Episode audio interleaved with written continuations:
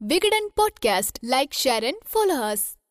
சர்வைவலில் துருவக்கரடி அளவிற்கு சவால்களை எதிர்கொள்கிற வேறு எந்த விலங்கினமும் விலங்குகள் சாம்ராஜ்யத்தில் இதுவரை இல்லை. இனி இருக்கப்போவதும் இல்லை. ஏனென்றால் துருவக்கரடி என்று சொல்லக்கூடிய பனிக்கரடிகள் தங்களுடைய இறுதி நாட்களை நோக்கி நகர்ந்து கொண்டிருக்கின்றன. சர்வைவல் விஷயத்தில் துருவக்கரடிகளுக்கு முக்கிய உணவாக இருப்பது சீல் விலங்குகள்தான். துருவக்கரடிகள் அருமையான மோப்பத்திறனை கொண்டவை. ஒரு கிலோமீட்டர் தூரத்தில் உள்ள சீல்களையும் மோப்பத்திறனால் அறியக்கூடியவை. ஆனால் ஒரு சீலை அவ்வளவு எளிதில் பிடித்துவிட முடியாது. அதற்கும் துருவக்கரடிகள் போராடியாக வேண்டும். சீல்களுக்கு இரண்டு முரட்டு பற்கள் இருக்கின்றன. அவை அவற்றை பாதுகாத்துக் கொள்வதே அந்த பற்களை வைத்துத்தான். இதனால் துருவக்கரடிகள் வேட்டையாடுவதில் எண்பது சதவிகிதம் தோல்வியைத்தான் சந்திக்கிறது. இருபது சதவிகிதம் தான் வெற்றி பெறுகின்றன. துருவக்கரடிகள் வெள்ளை நிறத்தில் காணப்படும். ஆனால் உண்மையில் அவை கருப்பு நிறம் கொண்டவை. அதன் தோலில் உள்ள முடிகள் மட்டுமே வெள்ளை நிறத்தில் காணப்படுகிறது. துருவக்கரடியின் தோலுக்கு அடியில் பத்து சென்டிமீட்டர் அடர்த்தியில் கொழுப்பு திரை இருக்கும். அதனால் தான் குளிரிலும் கூட பனிக்கரடி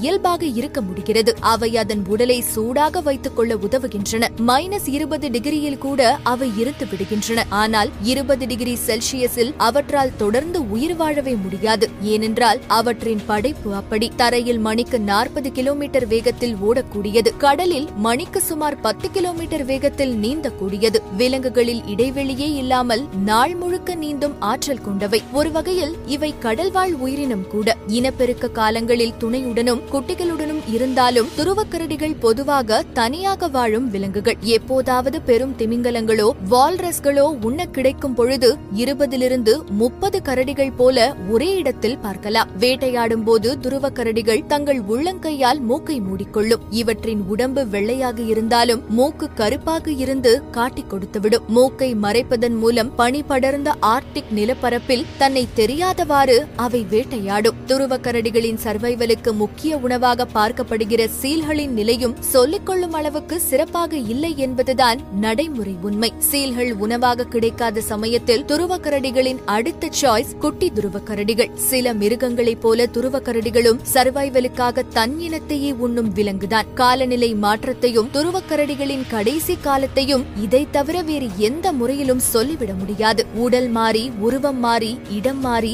வாழ்க்கை மாறி என எல்லாமே மாறிப்போய் கடைசியில் மறைந்தே போகிற கரடிகளின் அழிவில் இருக்கிற இன்னொரு முரண் பனிக்கரடிகள் வாழும் ஆர்டிக் பிரதேசத்தில் அதை இரையாக கொள்ளும் விலங்குகள் என்று எதுவுமே இல்லை. இரண்டாயிரத்தி ஐம்பதாம் ஆண்டுக்குள் இந்த இனம் இல்லாமல் போவதற்கான வாய்ப்பு இருப்பதாக ஆராய்ச்சியாளர்கள் அறிவித்துள்ளார்கள். எந்த ஒரு உயிரினத்தின் கடைசி ஆசையும் வாழ வேண்டும் என்பதாகத்தான் இருக்கும். ஆனால் அப்படியெல்லாம் வாழ்ந்துவிட்டு போக மனிதன் வாய்ப்பு கொடுப்பதில்லை. மனிதன் அல்லாத எந்த ஓர் உயிரினமும் கால மாற்றத்தால் சாகும் போதும் அதற்கு நாம் தான் காரணம் என்கிற குறைந்தபட்ச குற்ற உணர்வாவது மனித இனத்துக்கு வந்தாக வேண்டும்.